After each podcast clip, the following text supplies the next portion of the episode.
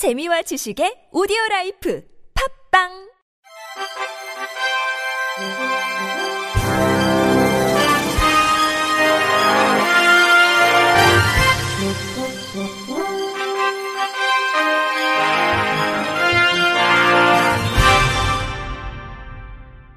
청취자 여러분 안녕하십니까? 11월 셋째 주 주간 KBIC 뉴스입니다.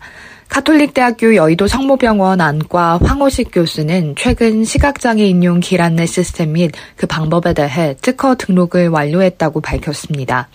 해당 길 안내 시스템은 시각장애인이 카메라, 헤드폰, 마이크가 장착된 특수 안경을 착용하면 카메라가 전방을 촬영한 뒤 스마트폰을 통해 영상을 서버에 전송하는 방식으로 작동합니다. 시각장애인이 마이크를 통해 음성으로 목적지까지의 길 안내 요청을 하면 서버에서는 길 안내 요청에 따라 스마트폰의 GPS를 기반으로 현재 위치로부터 목적지까지 최적의 경로를 탐색하고 헤드폰을 통해 음성으로 길 안내를 제공합니다. 이 시스템은 카메라로 얻은 정보를 인공지능으로 실시간 분석해 도로, 사람, 차, 계단 등 각종 장애 상황을 음성으로 알려주며 도로 표지판, 버스 노선도 및 번호 등의 정보도 음성으로 제공합니다. 황 교수는 시각장애인들이 보다 편리하고 안전하게 이동할 수 있도록 본 시스템이 큰 도움이 될 것으로 기대한다며 향후 국내 스마트폰 제조사들과 협력해 상품화될 수 있도록 노력하겠다고 전했습니다. 고용노동부와 한국장애인 고용공단은 오는 23일부터 25일까지 경기도 수원시 수원 컨벤션 센터 등 3개 경기장에서 개최될 예정이었던 제37회 전국 장애인 기능 경기 대회를 취소한다고 밝혔습니다. 최근 코로나19가 재확산되는 상황으로 수도권 사회적 거리두기 1.5단계 격상에 따라 개최가 연기됐습니다. 아울러 장애인 선수들의 안전을 위한 더 엄격한 방역이 필요하고 발열 체크 등 철저한 방역에도 불구하고 무증상 확진에 따른 감염 우려가 상존하기 때문에 내년 5월 예정된 러시아 국제대회 연기 가능성이 높아져서 국제대회 선발전도 연기가 가능하다는 기능경기대회 긴급자문회의의 의견을 반영해 결정됐습니다. 고용노동부는 이번 대회 출전 예정이었던 총 42개, 직종 17개 시도 대표 선수 407명에 대해 21년 전국대회 참가 기회를 보장하기 위한 별도의 조치를 마련할 계획입니다. 조종란 공단 이사장은 이번 취소 결정은 대회 참가 선수 및 시민의 안전을 확보하기 위한 불가피한 조치로 선수들이 갈고 닦은 기량을 발휘할 기회가 다시 가져질 수 있도록 모든 조치를 강구하겠다고 밝혔습니다. 공무원 채용 면접에서 청각장애인 응시자에게 왜 수화를 배우지 않았나 등 장애 관련 질문을 집중적으로 한 끝에 불합격시킨 지방자치단체 처분은 차별에 해당한다는 법원이 나왔습니다. 수원고법 행정 1부는 청각장애인 A씨가 경기도 여주시 인사위원장과 여주시를 상대로 낸 불합격 처분 취소 소송에서 원고 패소 판결한 1심을 뒤집고 불합격 처분을 취소하고 A씨에게 500만 원 위자료를 지급하도록 판결했습니다. 듣지는 못하지만 훈련을 받아 입말을 할 수 있는 A씨는 2018년 5월 여주시 지방공무원 공개 경쟁 임용시험 9급 장애인 모집 전형에서 응시자 중 유일하게 필기 전형에 합격했습니다. 그러나 면접에서는 왜 수화를 배우지 않았나, 사회 관계망 서비스를 사용하지 않는 민원인과 어떻게 소통할 것인가 등의 질문이 나왔고 A씨는 의사표현의 정확성과 논리성 항목에서 모두 하로 평가됐으며 종합평점에서 미흡 등급을 받아 불합격했습니다. 1심은 A씨가 면접에 응시할 수 있었기 때문에 여주시가 편의 제공 의무를 위반하지 않았고 면접관들의 질문은 A씨의 직무수행 능력과 관련된 내용이라고 판단했습니다. 하지만 2심은 청각장애인은 근로지원인 도움을 받아서 통화나 대면 업무를 할 수 있다며 여주시 인사위원회는 A씨가 소화를 못한다는 사실만을 전달해 면접관들이 편견을 갖고 차별에 해당하는 질문을 하게 했다고 밝혔습니다. 올캠 테크놀로지가 공식 유통사인 셀바스 헬스케어와 한국장애인 고용공단의 공급 계약 체결을 통해 장애인 보조공학기기 지원 사업에 공식적으로 제품을 공급합니다. OrCam은 셀바스 헬스케어와 함께 올캠 마이아이2와 올캠 마이리더2를 제공합니다. OrCam MyEye 2는 인쇄 또는 디지털화된 텍스트, 얼굴, 사물 등을 인식할 수 있는 손가락 크기의 무선 경량 AI 기반 인공 비전 기기로 사용자의 안경에 부착해 손가락을 텍스트나 인식하고자 하는 대상을 가리키거나 착용자가 시선을 향하기만 해도 해당 정보를 실시간 음성으로 출력합니다.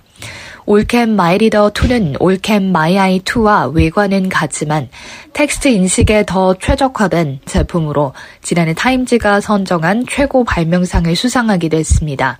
OrCam Technology와의 총판 계약을 체결한 셀바스 헬스케어의 한 관계자는 우리나라 약 25만 명의 사람들이 실명 또는 시각장애로 어려움을 겪고 있는 상황에서 올캠의 혁신적인 제품 공급을 통해 많은 시각장애인들이 독립적인 직업 생활을 하고 장애인 고용도 활발하게 이뤄지는 계기가 되길 바란다고 말했습니다.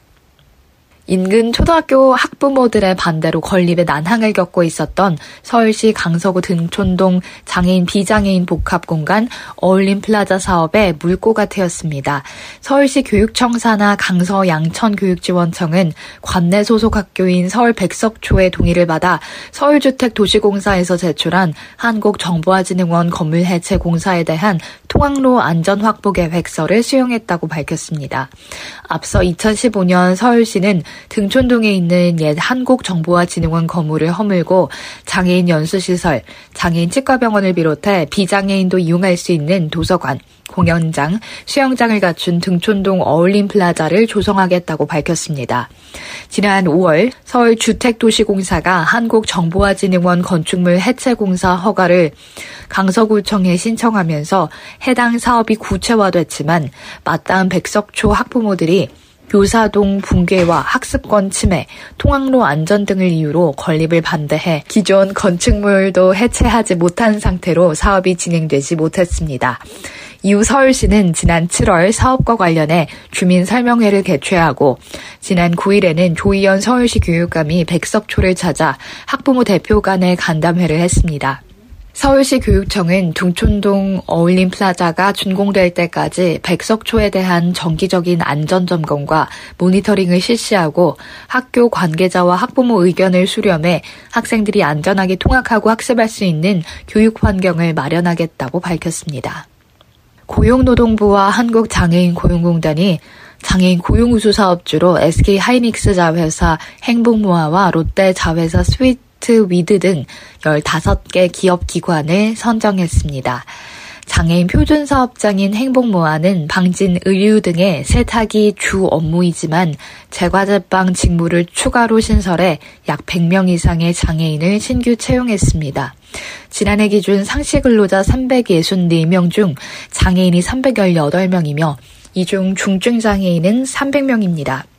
롯데제과 자회사 스위트 위드는 과자, 스낵 등 제과류를 생산할 때 장애인 근로자가 테이핑, 상자, 포장 등의 업무를 수행하며 지난해 장애인 근로자 46명 중 중증 장애인이 44명입니다. 이외 쓰레기 종량제 봉투 제조를 장애인을 위한 직무로 개발한 인천광역시 서구시설관리공단, 커피 바리스타 직무를 모두 장애인으로 채용한 사단법인 장애 청년 꿈을 잡고 등이 선정됐습니다. 장애인 고용 우수 사업주로 선정된 기업 기관은 선정된 날로부터 3년간 정기 근로감독이 면제되며 은행 대출 금리 우대 등의 각종 행정, 금융 혜택이 주어집니다. 전북 전주 한옥마을이 장애인과 고령자도 편하게 다닐 수 있는 무장애 관광지로 조성됩니다. 전주시는 지난 10일부터 나흘간 전주 한옥마을에서 장애인 등 이동 취약계층과 보호자, 문화해설사, 전담 여행사 등 90여 명이 함께하는 장애인 동행 투어 프로그램을 운영했습니다. 이번 프로그램은 관광 약자들이 불편함 없이 관광을 할 수 있도록 제반 시설을 개선하기 위해 마련됐으며 전주시는 개선점을 보강해 한옥마을을 무장의 관광지로 만든다고 설명했습니다. 시는 전주 명품관, 경기전, 전동성당, 풍남문, 남부시장, 향교, 한벽당, 생태박물관 등 전주 한옥마을 일대를 4개의 코스로 나눠 동행 프로그램을 진행하면서 이들의 불편사항 등을 점검했습니다. 정상택 전주시 관광산업과장은 장애인과 함께한 동행 투어 프로그램을 통해 전주 한옥마을의 관광 환경을 개선해 관광 거점 도시 전주의 열린 관광지 이미지를 높여나갈 것이라며 코로나19로 어려움을 겪고 있는 관광 산업을 활성화하기 위한 다양한 관광 프로그램을 발굴하는 데도 노력하겠다고 말했습니다. 한편 전주 한옥마을은 지난해 문화체육관광부에 열린 관광지 조성 사업 공모에 선정돼 태조로, 은행로 등 주요 동선 보행로를 걷기 편한 환경으로 개선했으며 시각장애인 및 저시력인을 위한 촉지, 음성, 종합관광 안내판을 설치했고 한옥마을 관광 안내소에 장애인 화장실과 수유실 환경도 정비한 바 있습니다. 이상으로 11월 셋째 주 주간 KBIC 뉴스를 마칩니다. 지금까지 제작의 이창훈, 진행의 유정진이었습니다. 고맙습니다. KBIC.